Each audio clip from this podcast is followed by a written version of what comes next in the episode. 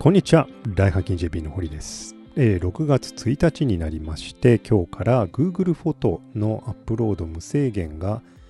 えーなくなります。これ、しばらく前からもうね、告知されていましたので、ご存知の方も多いとは思いますけれどもね、中には、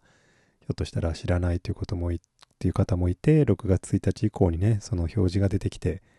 わーってこうパニックるっていうことも考えうるんですけれども、えーこちらね、もともと、あの、元のサイズでのアップロードは、あの、ちゃんと容量に効いていたんですけども、えー高画質モードではね、アップロードが無制限でした。で、この高画質っていうのは、いわゆる元のね、アスペクトではなくて、あの、若干この解像度を落としてるんですね。まあ、十分な、あの、画面とかで見て十分な程度の画像の画質は、えー保持していますよということで、高画質っていうそういう名前だったんですけれども、まあ、このモードでもアップロード無制限ではなくなるということですね。で、その移転先として、あの、Amazon、Amazon フォトのプライム会員向けのね、えっと、ストレージサービスなどが、えーいいんじゃないかみたいなことで記事になっていますが、まあ、プライムのものですからね、だからもともとプライムに加盟している人だったらば気にならないかもしれませんけれども、えーこのために加盟するんだったら月額500円あるいは年額4900円ということになりますので、まあ割と高いかなというところはあります。とはいえね、フリッカーに比べればまだ安いわけで、フリッカーはね、ついぞ新機能もね、効かなくなって、こう、時々ね、プロアカウントで支援してくれっていうような告知はあるんですけども、それ以外特にユーザーにとっていいこともないまんま、えーね、スマグマグとのに買収された後、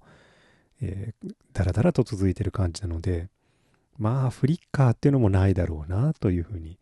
えー思いますし、ね、そもそも無制限というところどうなんだろうということもあって、えー考え直す時期に来てるんじゃないかなと思ってます。私はですね、数年前に 2TB の Adobe の、えー、Lightroom CC を契約して、まあ、結構ね、これは2万円ぐらいかなかかって結構大変だったわけですけど、それを使って全部クラウドで、えー管理してみるのはどうだろうってやったんですけれども、まあ、こちらはこちらで、あえなく挫折したというところがあります。すごく便利だったんです。2テラも入ってると、えー、グ Lightroom CC のね、あのー本当に威力が十分に発揮されて、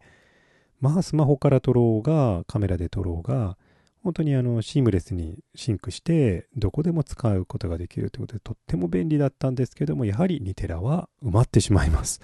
埋まってしまうとね、ややこしいんですよ。Adobe Creative Cloud の方では、自分が指定している容量を超えてしまった場合に、例えばその部分だけを切り離して、えー、Lightroom CC の方ではなくてね、クラシックの方に吐き出すっていうような、そういったこう手段は提供されていません。なんかこう、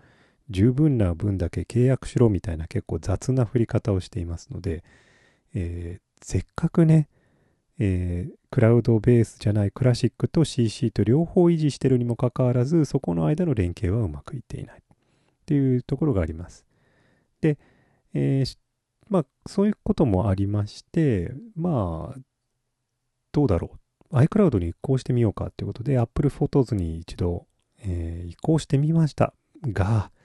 これはこれで大変なことになりまして、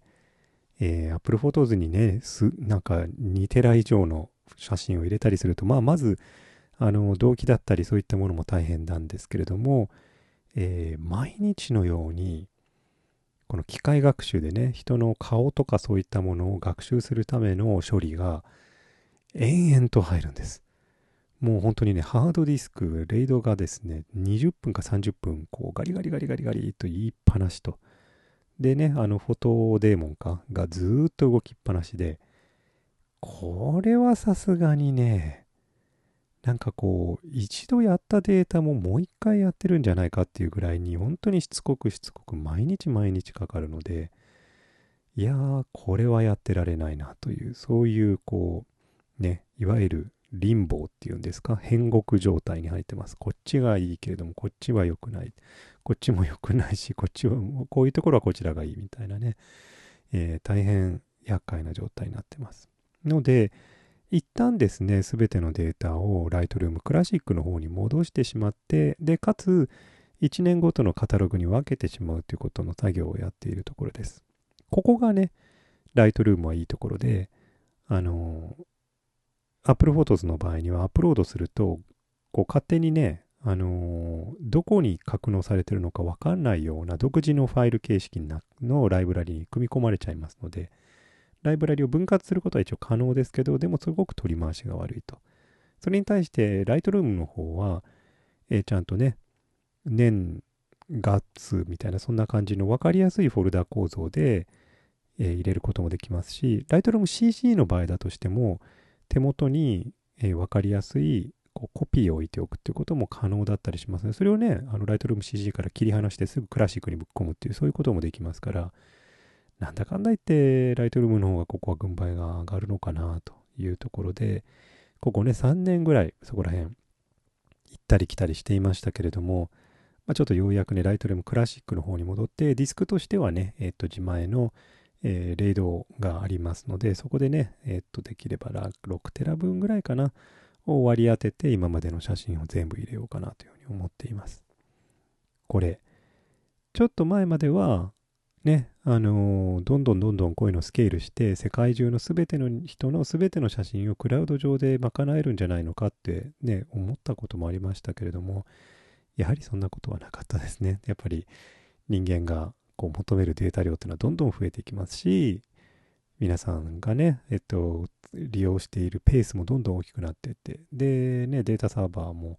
どんどんそれに合わせて大きくしなきゃいけないけど、それだとコストが合わないと、無料でやってるとね。なので、どうしても有料化みたいなところありますし、えー、まあそもそも全ての写真をアップロードするってこと自体がちょっと非現実的になってきたと。それでもね、どんどんどんどんと写真は撮れる時代ですから、このジレンマはまだあと数年ぐらいはかかるんじゃないのかなと、あのー、そういう状態が続くんじゃないのかなというふうに思ったりしてます。なかなかね、写真家の方になってくると、もうもはやライトルームとかそういったものに全部アップロードするってこと自体ももうもはやしなくて、えー、その日撮った写真をこうね、日付のフォルダーの中にこう、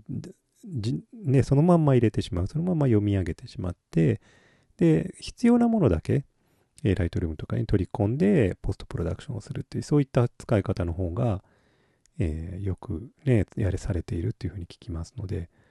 まあ、ひょっとしたらね、ある程度の容量を超えてしまうと、そういうもう生のファイルで読み込み、必要に応じて、あの、この手のライトルームとか写真ソフトに入れていくと。こう、これからも人生は続くわけですからね、すべての写真をやっていったらもう1年間あたり1万ね、あの、枚ぐらいかな、僕のペースだと。で、増えていきますから、まあ、1万ぐらいだったらね、まだいいかなと思ってたんですけど、やっぱりね、数年経つとだんだん重くなってくると。これを整理したりするだけでも、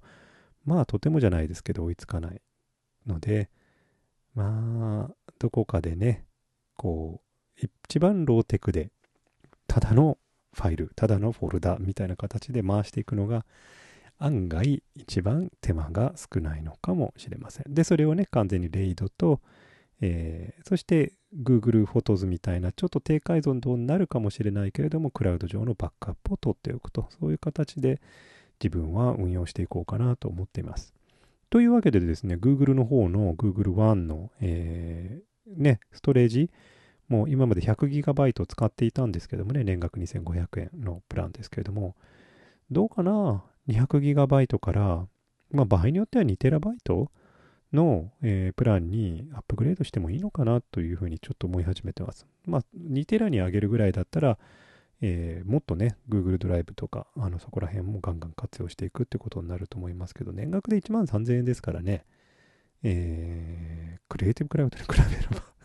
安いのかなとも思いますし、Google フォトのね、あのー、利便性を考えると、えー、妥当なところかなとは